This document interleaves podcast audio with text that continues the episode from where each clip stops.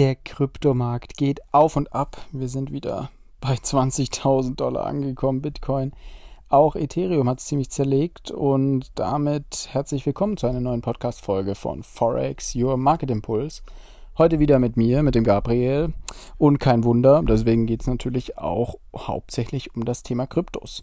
Und heute möchte ich gerne so eine kleine Anleitung ähm, geben, wie man denn jetzt vorgehen kann, wenn man frisch mit Kryptos anfangen möchte, wenn man auch schon angefangen hat, ähm, was es da so ein bisschen zu beachten gibt. Also auch in Bezug auf die aktuelle Marktlage. Ich meine, ähm, viele wissen gerade nicht, wo sie einsteigen sollen, mit wie viel sie einsteigen sollen, ob sie überhaupt einsteigen sollen. Und meine klare Meinung dafür ist, ähm, also natürlich, wir dürfen nicht vergessen, das ist natürlich keine, ähm, keine Anlageberatung hier. Ähm, dafür müsst ihr zu einem Bankberater gehen und der wird euch wahrscheinlich von Kryptos abraten. ähm, nichtsdestotrotz, so wie das mein Bankberater vor drei, vier Jahren auch gemacht hat. Seitdem hat sich das Kryptoportfolio vervielfacht auf jeden Fall.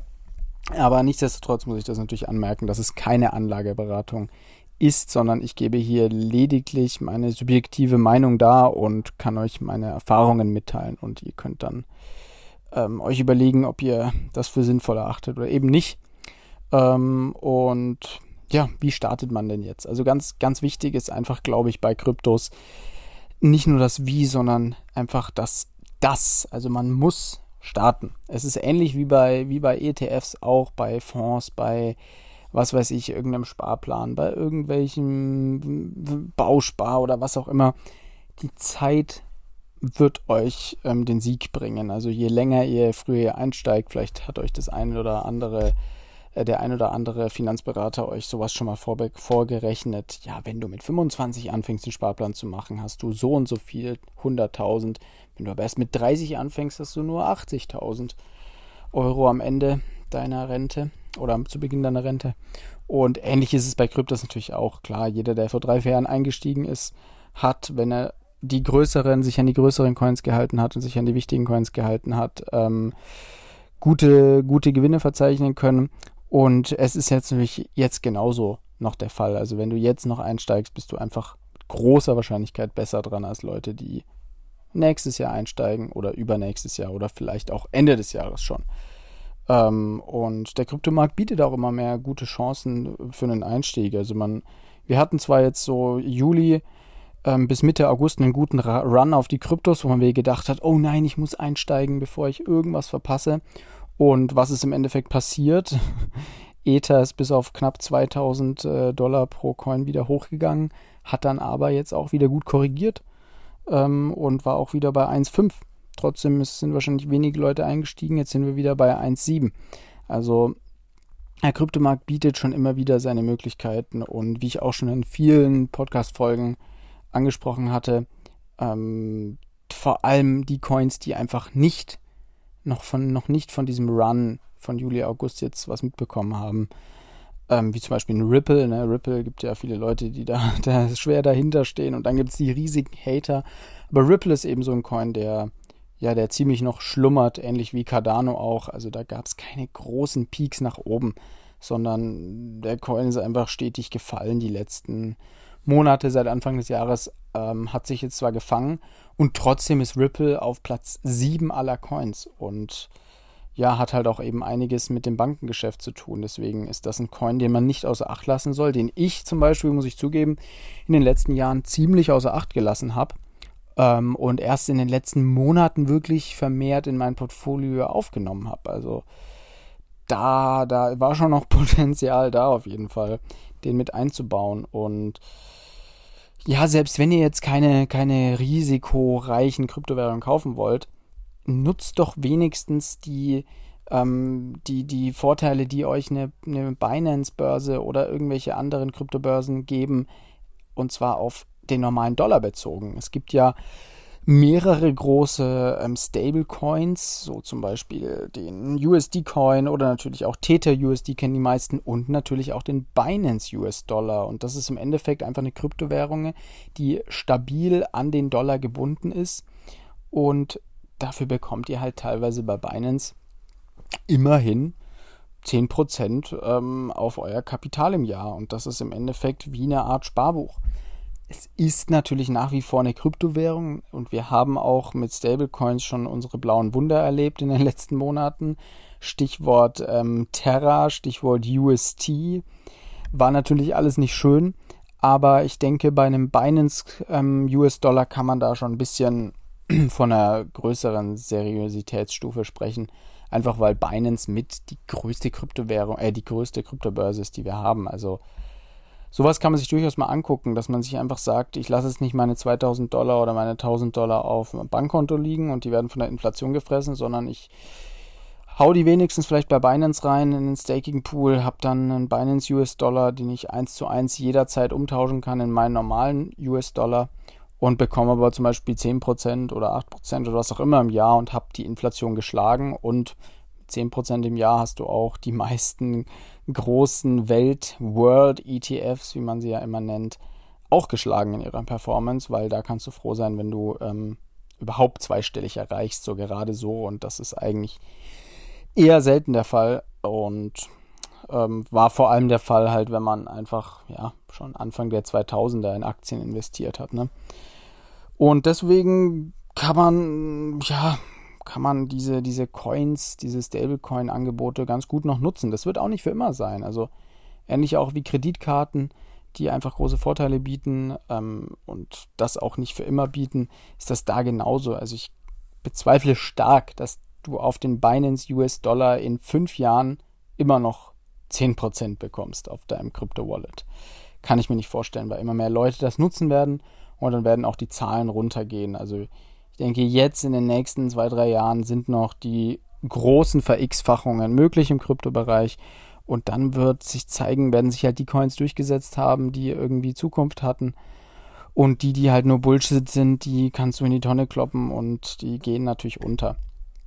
Deswegen der erste wichtige Punkt, wenn es um Krypto-Portfolioaufbau geht, ähm, Diversifizierung natürlich auch aber gar nicht mal so sehr, sondern nicht wie bei Aktien, dass man irgendwie 50 verschiedene hat, sondern einfach schauen, ähm, haltet euch an die großen Kryptowährungen für den Anfang, richtet Sparpläne ein, wenn ihr euch nicht sicher seid, wann ihr kaufen wollt. Also kauft nicht große Badges auf einmal, sondern ähm, kauft vielleicht einfach alle zwei Wochen was. Könnt ihr ganz einfach einrichten, Sparplan, zum Beispiel über Bison. Ähm, Bison zwingt, Bison, Bison natürlich. Bison ähm, ist ja Kryptobörse von der Stuttgarter Börse, ein Ableger. Also für alle konservativen deutschen Anleger eine gute Adresse. Das heißt einfach ähm, Bison-App runterladen, verifizieren und zap zarab habt ihr, ähm, könnt ihr euren Bitcoin, euren Ether-Sparplan, was auch immer einrichten. Und Bison zwingt euch eben auch, ähm, sich an die großen Währungen zu halten, weil Bison nur sieben oder acht Kryptowährungen bis jetzt gelistet hat. Das heißt, das macht euch relativ, äh, macht euch den Start einfach ein bisschen einfacher und ähm, ihr habt einfach gar keine Möglichkeit, hier in Bitcoin, äh, in Kryptowährung XY zu investieren, die irgendwie drei Millionen Marktkapitalisierung hat, sondern für den Anfang wirklich an diese Coins halten, an die großen Coins halten, wo schon viel Geld drin ist. Ähnlich wie auch bei ETFs. Also ihr investiert auch in keinen ETF und in keinen Fonds, der nur zweieinhalb Millionen Fondsvolumen hat, sondern da investiert man lieber, wenn das im ja, 10 oder 100 Millionen großen Bereich ist oder aufwärts. Ne? Weil die einfach stabiler sind, leichter, äh, schwieriger zu manipulieren sind und, und, und. Deswegen ähm, haltet euch daran mit dem Großteil eures Portfolios. Ähm, könnte ich mir vorstellen, dass es sinnvoll ist, mit dem Großteil des Portfolios sich an die großen Coins zu halten.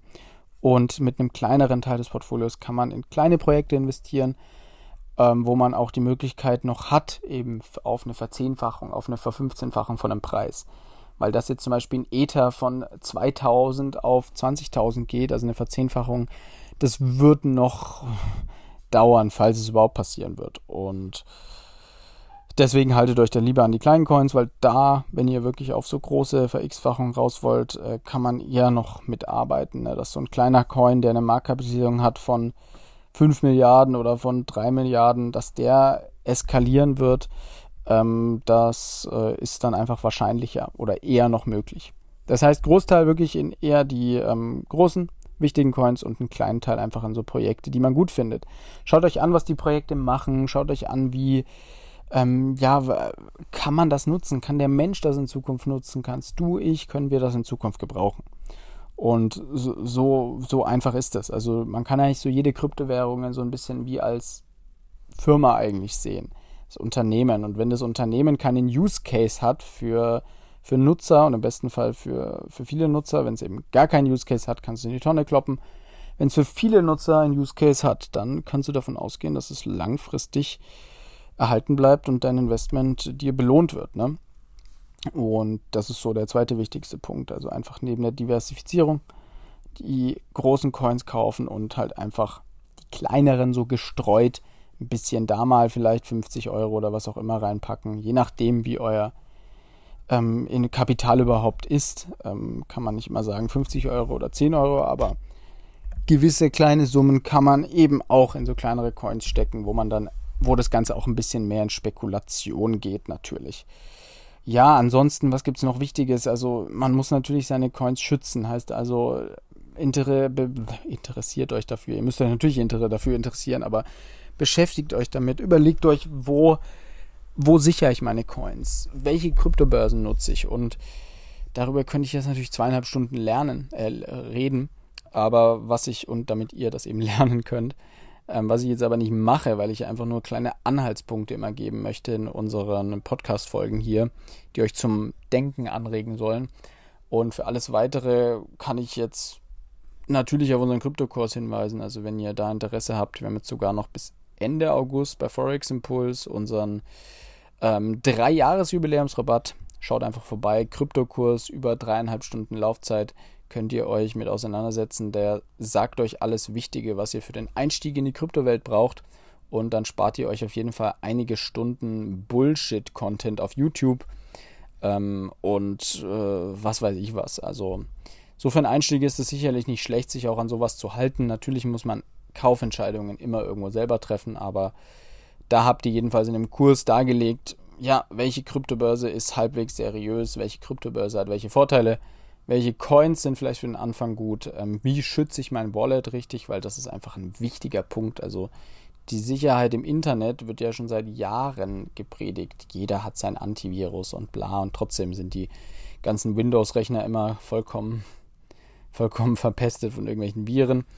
Und äh, ähnlich ist es halt auch, wenn ihr Online-Banking macht, schützt ihr das ja auch und genauso müsst ihr eure Kryptos schützen und die müsst ihr sogar noch besser schützen, weil ihr dafür selber zuständig seid.